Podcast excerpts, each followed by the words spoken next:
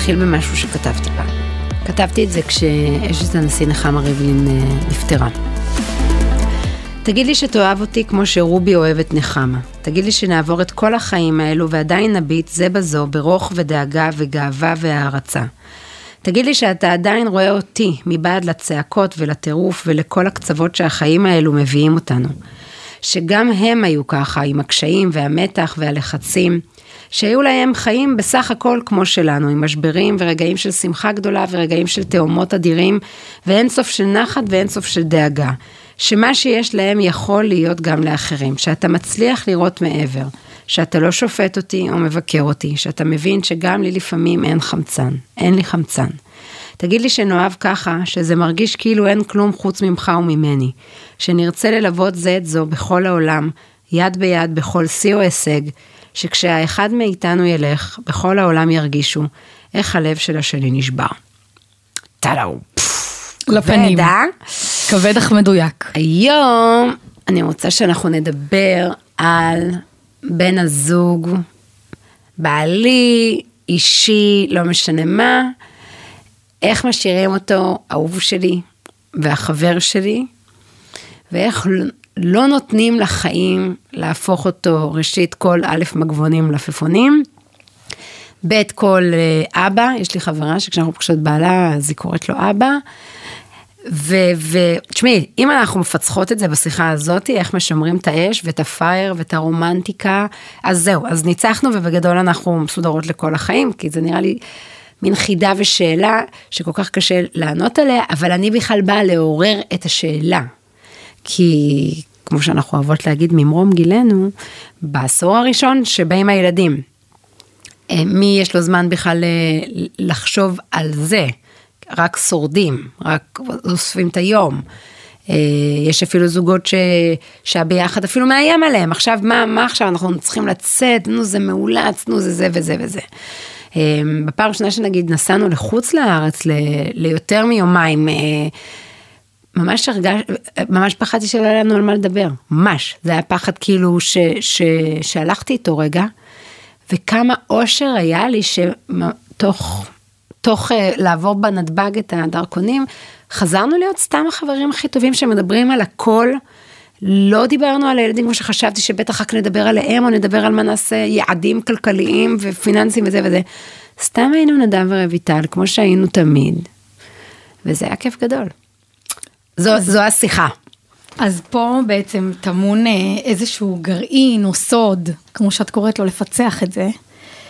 אה, קודם כל זה לא לאבד את עצמנו.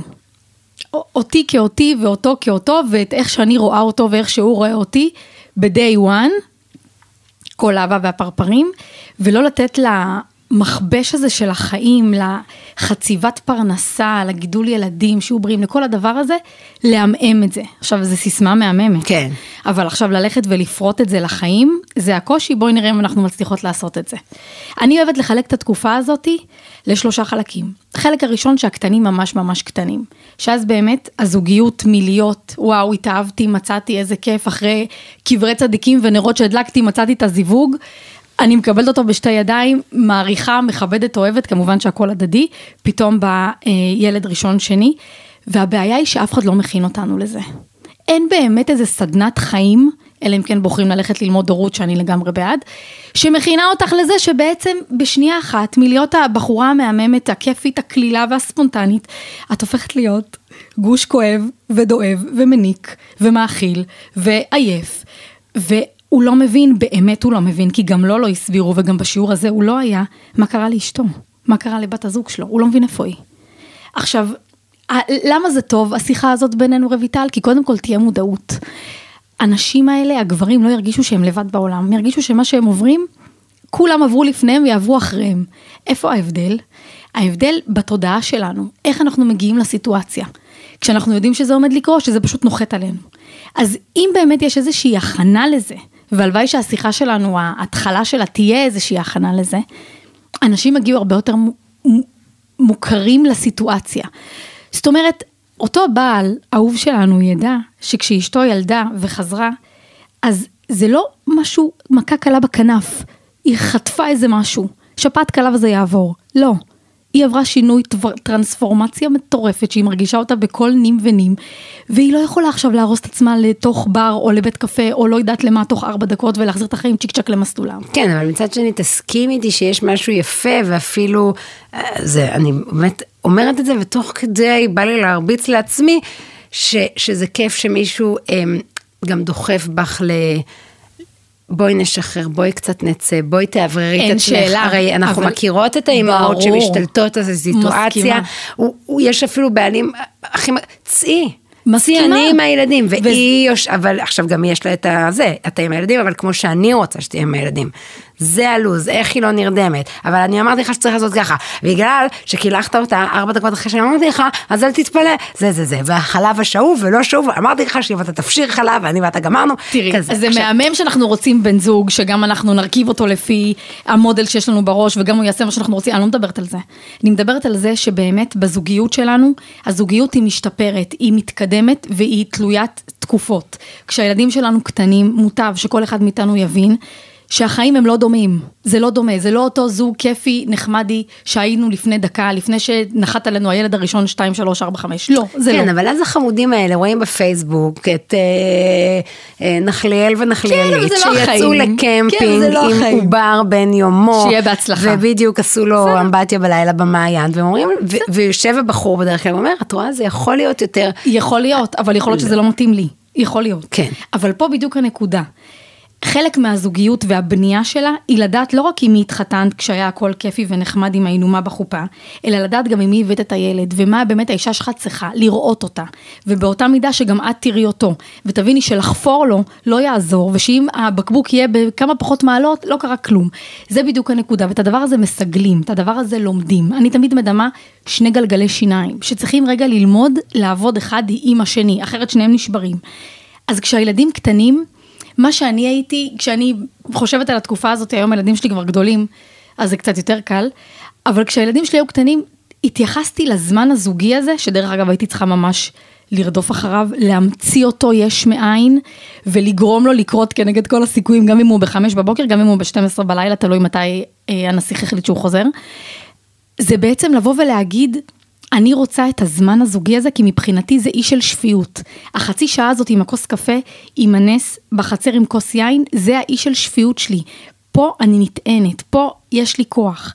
אבל החיים מראים שהרבה חברות, נקרא לזה מקבילות, באיזשהו שלב מתעייפות מלרדוף אחרי הזמן הזוגי הזה ו- ולייצר אותו בכוח, כי אתה אשכרה חוצב את הזמן הזוגי הזה, והכי טוב כבר להיות עם החברות, ואז קורה בעיניי האסון, והוא קורה המון, שהאינטימיות, אני מדברת במובן של. קרבה, של החבר הכי טוב שלי, ממנו מתרחק ונהיה כאילו עם החברות, יותר קל לי לדבר עם חברות, יותר זורם לי, מבינות כמה שאני אומרת. אני, רוצה שנייה לקפוץ לסוף, המטרה שלי, שמי שמקשיב לפרק הזה ירגיש שחייבים להתאבד נכון. על הרצון, חד משמעית. על הרצון נכון. לבלות זמן אחד עם לגמרי, השני. לא רק להתאבד עליו, לייצר אותו, ובהתחלה, אני אומרת לך על עצמי, בהתחלה זה היה התפקיד שלי. על, on top, על כל התפקידים האחרים שהיו לי, כמובן. זה גם היה התפקיד שלי. כי אחרת, אם אני לא הייתי עושה את זה, זה לא היה קורה. עכשיו תגידי, מה, תשמעי, על כל הדברים שלך, את עוד צריכה להמציא זמן, את עוד צריכה לגרום לזה לקרות? התשובה היא כן, ולמה? דווקא מהמקום שאני אה, יושבת או עומדת בו, תלוי אם אני בבית משפט או לא, רואים את הזוגות במשבר הראשון, כשמגיע הילד הראשון או השני, את אותם זוגות שלא השכילו לעשות את זה, או שלא ידעו, או שלא למדו, או שפשוט חיים דרסו אותם ב, בשגרה. ואז את, את מטפלת בלקוחה שקיבלה איזשהו פרפר בבטן, התחילה להרגיש שמשהו לא עובד, התחילה להרגיש שבן הזוג שלה לא ממש איתה, והיא מסתכלת לו בטלפון, והיא גם מגלה למה הוא לא ממש איתה.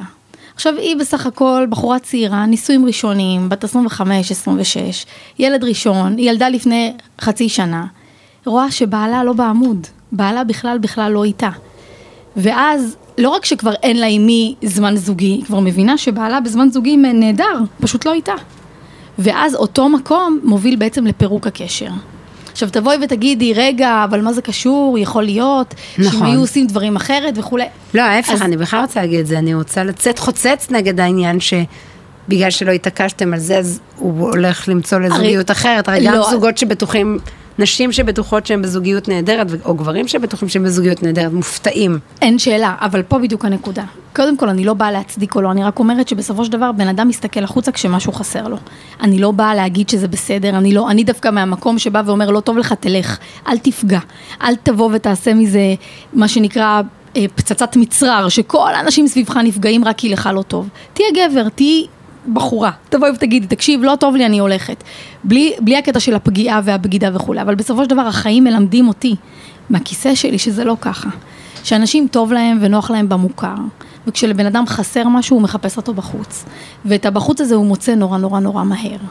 ואז זה כבר too late, וזה too late כי אותה אישה לא מסוגלת לספוג את הפגיעה, והיא מתגרשים. אז אני תמיד חושבת ברגע, איך אפשר צעד אחד קודם? יש זוגות שאי אפשר בהם צעד אחד קודם. כי אם יש אנשים שכל החיים שלהם מחפשים בחוץ, אז אי אפשר יהיה לעזור להם. אבל יש אנשים שהם לא כאלה בבייס שלהם, ושהחיים, השחיקה הובילו אותם לזה. באותה, אותה, אותו מקרה היה, הסיפור היה שהאישה בעצם ילדה. התמסרה לאימהות בצורה טוטאלית. הבעל לא מצא את המקום שלו. בשום צורה ואופן. היא לא נתנה לו גם בהתחלה לגעת בילדה, היא ראתה את עצמה בתור האימא האולטימטיבית, היה מאוד מאוד קשה לשכנע אותה של לילד הזה יש גם אבא במובן הפרקטי, לא רק במובן שקונה ומביא ומחבק, אלא באמת, כאילו שגם הוא צריך להתחבר.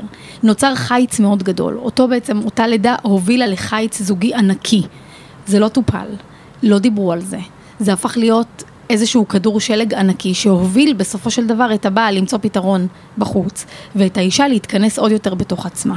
עכשיו, יכול מאוד להיות שזוג כזה, שהיו רק מתחילים לדבר איתם על זה, או נותנים להם רגע את האפשרות שמה שקורה להם עם ההולדה של התינוק הראשון, ועם העובדה שכל המערכת הזוגית המשפחתית מש, מתערערת, משתנה, מישהו היה רגע נותן להם את הדבר הזה בתור טיפ, יושב איתם, מדבר איתם פתוח, יכול מאוד להיות שזה לא היה נגמר ככה. אבל הדבר הראשון הוא מודעות, והדבר הראשון הוא באמת להבין שילד ראשון, שני, מביא שינוי, וצריך רגע להכיל את זה ולראות אחד את השני, כל אחד בסיטואציה שלו. אז באותו מקרה של הגברת הזאת, הצדדים האלה התגרשו, לימים היא התחתנה והיא אה, כן הצליחה להגשים את החלום המשפחתי המאושר שלה עם מישהו אחר. אבל באמת עברה איזושהי סוג של פגיעה שכל אחד היה רוצה לחסוך אותה מעצמו. אה, אז דווקא בעניין הזה אני אומרת ש... מודעות ולהבין שבאמת יש שינוי בזה שמגיעים ילדים לעולם ואנחנו צריכים להילחם על המקום הזוגי שלנו. להילחם על הזוגיות שלנו ולהתייחס לדבר הזה, למה שאנחנו קוראות זוגיות או חברות, בתור אי של שפיות בעולם הזה. למה? כי זה לא רק השיחה עם החברה. שיחה עם החברה טובה ככל שתהיה, מכילה ככל שתהיה, בסוף היא חברה. עם בן הזוג שלך, את נכנסת למיטה, את חיה איתו חיים שלמים. מי שמבינה ומבין שאת רוב האנרגיות צריך להשקיע בתוך הבית פנימה ולא בחוץ, בפן הרגשי-זוגי, יצליח. כי, הוא, כי אנחנו מבינים שזאת ריצה לטווח רחוק, זה מרתון שהוא מרתון החיים. עכשיו, התחלת ואמרת כן מחלקת את זה לשלוש תקופות. נכון. והתחלת עם התקופה של הקטנים. של הקטנים. התקופה הבאה היא התקופה של הילדים הבוגרים יותר. שאז באמת הבית שוב עובר איזשהו שינוי, כי הילדים שפעם היו קטנים הם כבר גדולים, אז בשמונה אין כיבוי אורות, גם לא ב-11, ואז בעצם, קודם כל הזוגיות שלנו כל הזמן נראית ונמדדת ומושווית.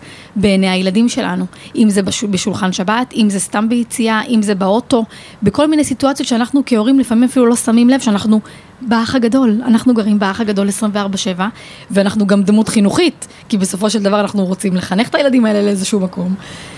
וגם הדבר הזה, צריך רגע להבין אותו, להפנים אותו.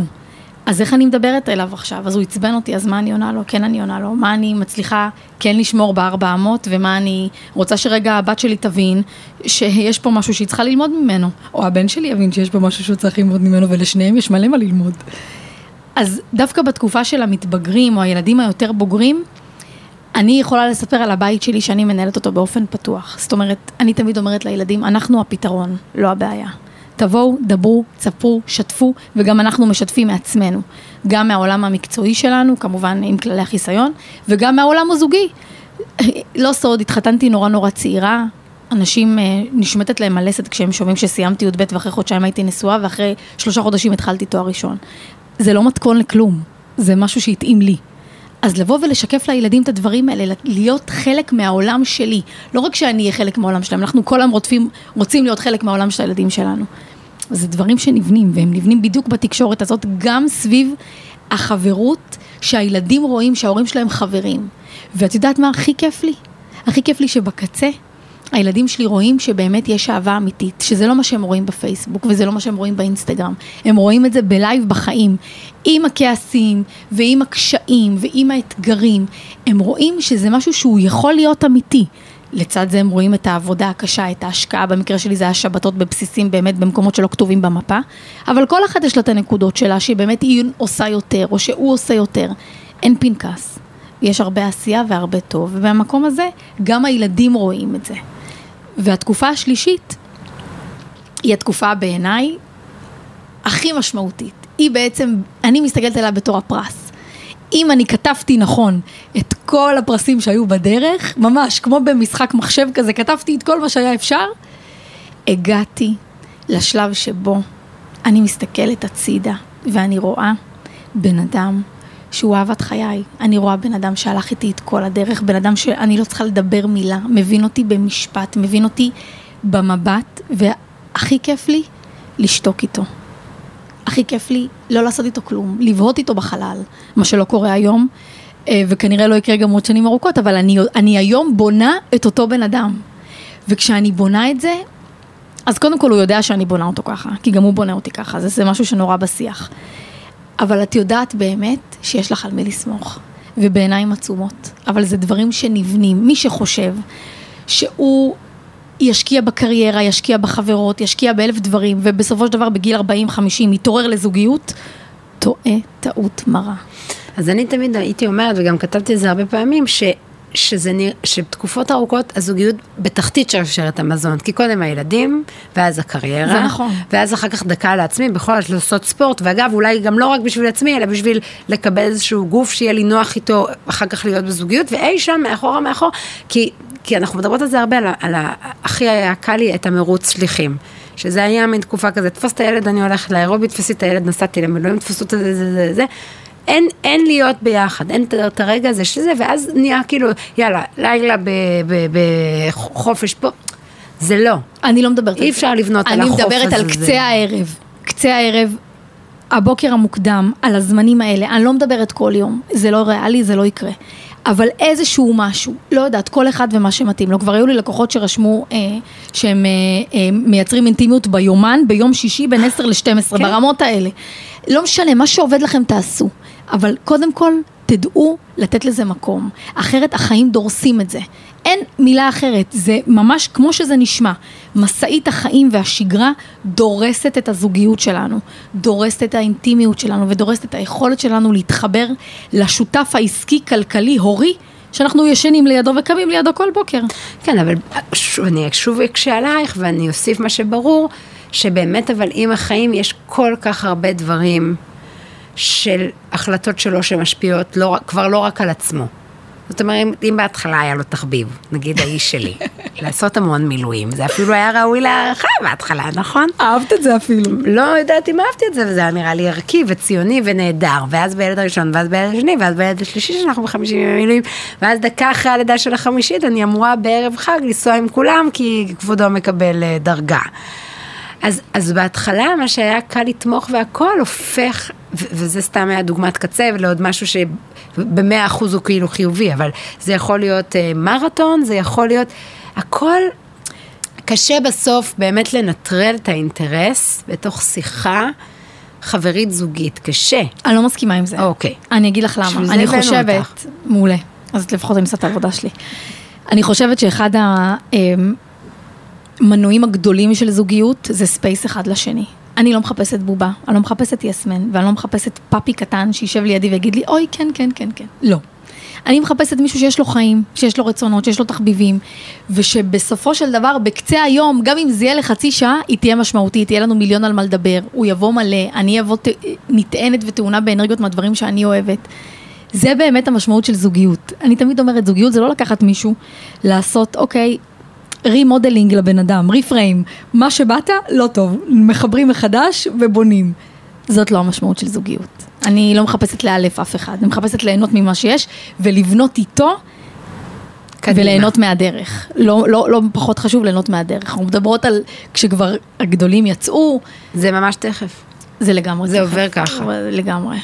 יאללה, אז תסכמי לנו את זה בטיפים אה, רלוונטיים, שנוכל לתת לאנשים. אה, עם מה לעבוד. הדבר הראשון, להשקיע בפנים ולא בחוץ. גם ככה אנחנו מושקעים בקריירה שלנו, בחברות שלנו, בהורים שלנו, במשפחה שלנו. לא להשאיר את הזוגיות לקצה הטבלה של ה-to-do list, להבין שצריך לעבוד בזה, באהבה, ברצון ועם אנרגיות. אחד. שתיים, למצוא זמן זוגי ברמה של כל זוג מה שמתאים לו, אבל אם את רואה שזה לא בא ממנו, קחי את זה על עצמך, אל תחכי שהוא ייקח. קחי את אחריות גורלך הזוגי בידייך, במובן זה שכבר השקעת בבחור, כבר התחתנת איתו, כבר הבאת איתו ילדים, כבר יש לכם משכנתה, תשקיעי בו, לא בדברים אחרים. והדבר הבא, העניין של space. כן לדעת לאפשר בתוך המרחב הזוגי שאת רוצה שיהיה לך, ואת רוצה ש... אה, מבן הזוג שלך גם את ה space שלך וגם את ה space שלו. את תקבלי בן זוג הרבה יותר נעים, נגיש, נחמד ומישהו שכיף לעבוד איתו. בן זוג, בת זוג ממורמרת, זה מתכון לאסון. לא יוצא מזה שום דבר. אולי גירושין. זהו. מהממת. טוב, שיהיה לכולנו בהצלחה. בהצלחה ולא לוותר.